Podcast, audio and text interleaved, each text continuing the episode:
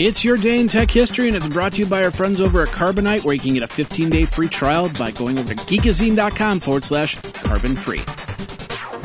Jeffrey Powers here. I welcome you to the Day in Tech History, a full rundown of technology history seven days a week. Subscribe to the show via iTunes, Stitcher, or download right from dayintechhistory.com. Now let's find out what happened on this day, your day in tech history.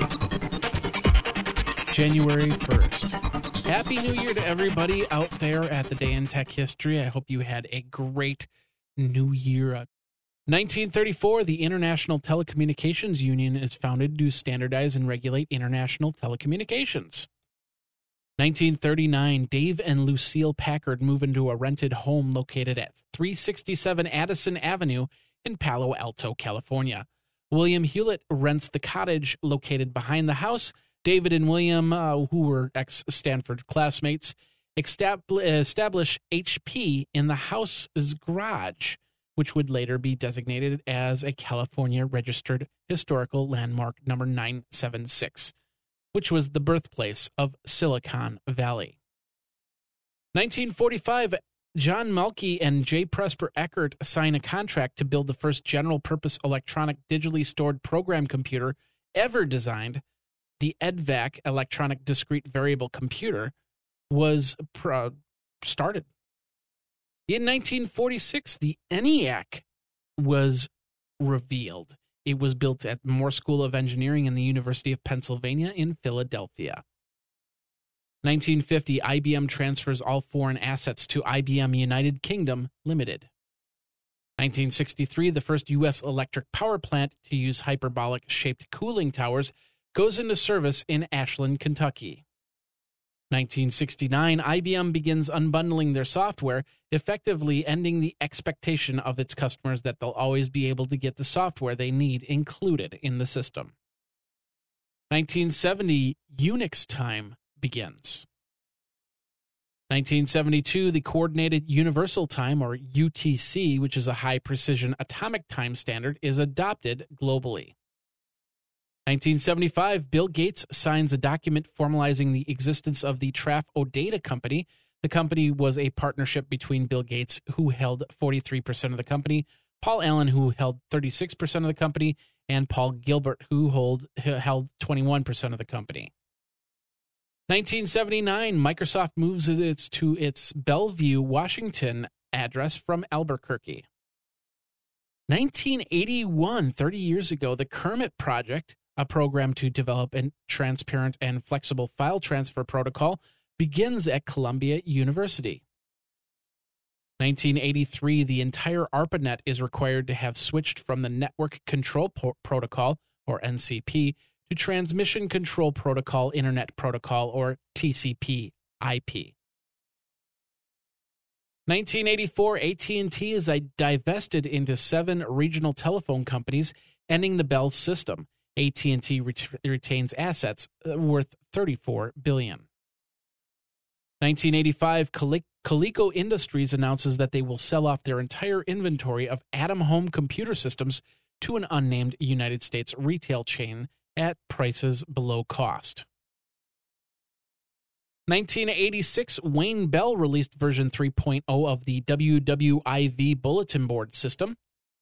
1990, Steve Bonney, chair of the International FidoNet Association Ele- Elections and Nomination Committee, announces that the results of the referendum on the passage of the control of FidoNet into the International FidoNet Association.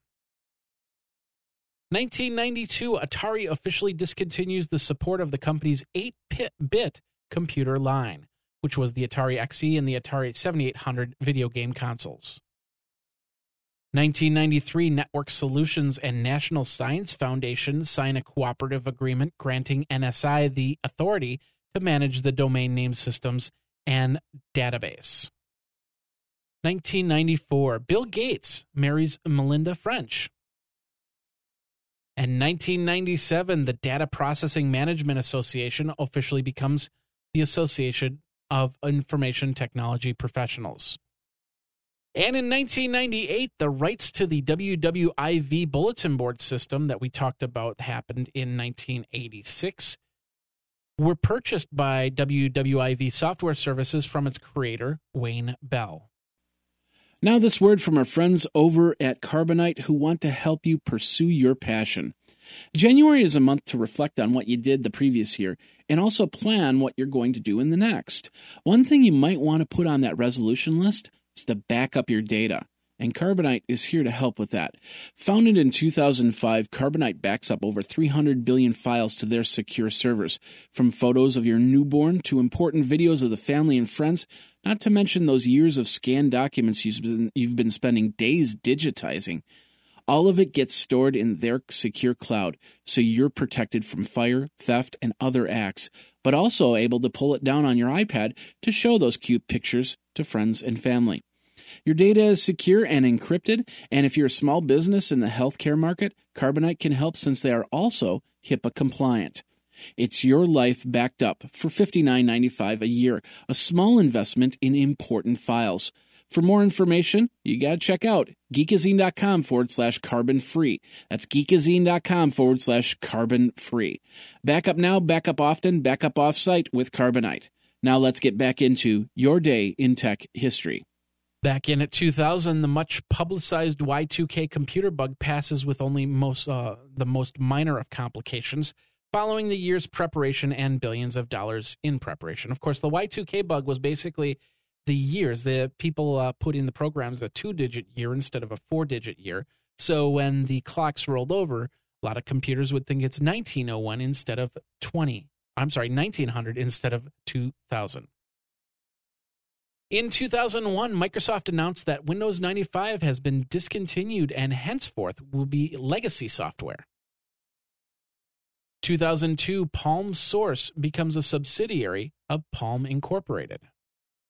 2003, the Public Interest Registry assumes responsibility as the registry operator for the .org top-level domain from VeriSign.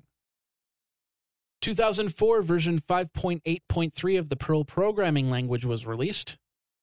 And in 2005, effective on that day, the United States Department of Defense and Walmart stores suppliers were required to implement RFID tags.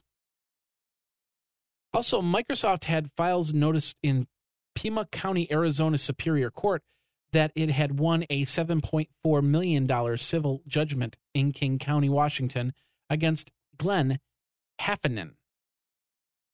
He was uh, sent uh, millions of spam emails. And in 2009, Zune users came to find that the new year meant no Zune player for them, as the 30 gigabyte model suffered a small bug dealing with the fact that 2008 was an actual leap year. It's interesting because it just uh, didn't work after that. It got way too confused. And in 2010, the FBI seized a server in Texas. They claimed that the box was behind a pro WikiLeaks denial of service attack against PayPal and other websites. And that's your day in tech history. My name is Jeffrey Powers, www.dayintechhistory.com. All the show notes are over at wikizine.com, Geekazine's wiki. And of course, you can like the Facebook page and follow Twitter at Day in Tech Hist. Until tomorrow, take care. Day in Tech History is copyright 2015, JMP Enterprise and Geekazine.com.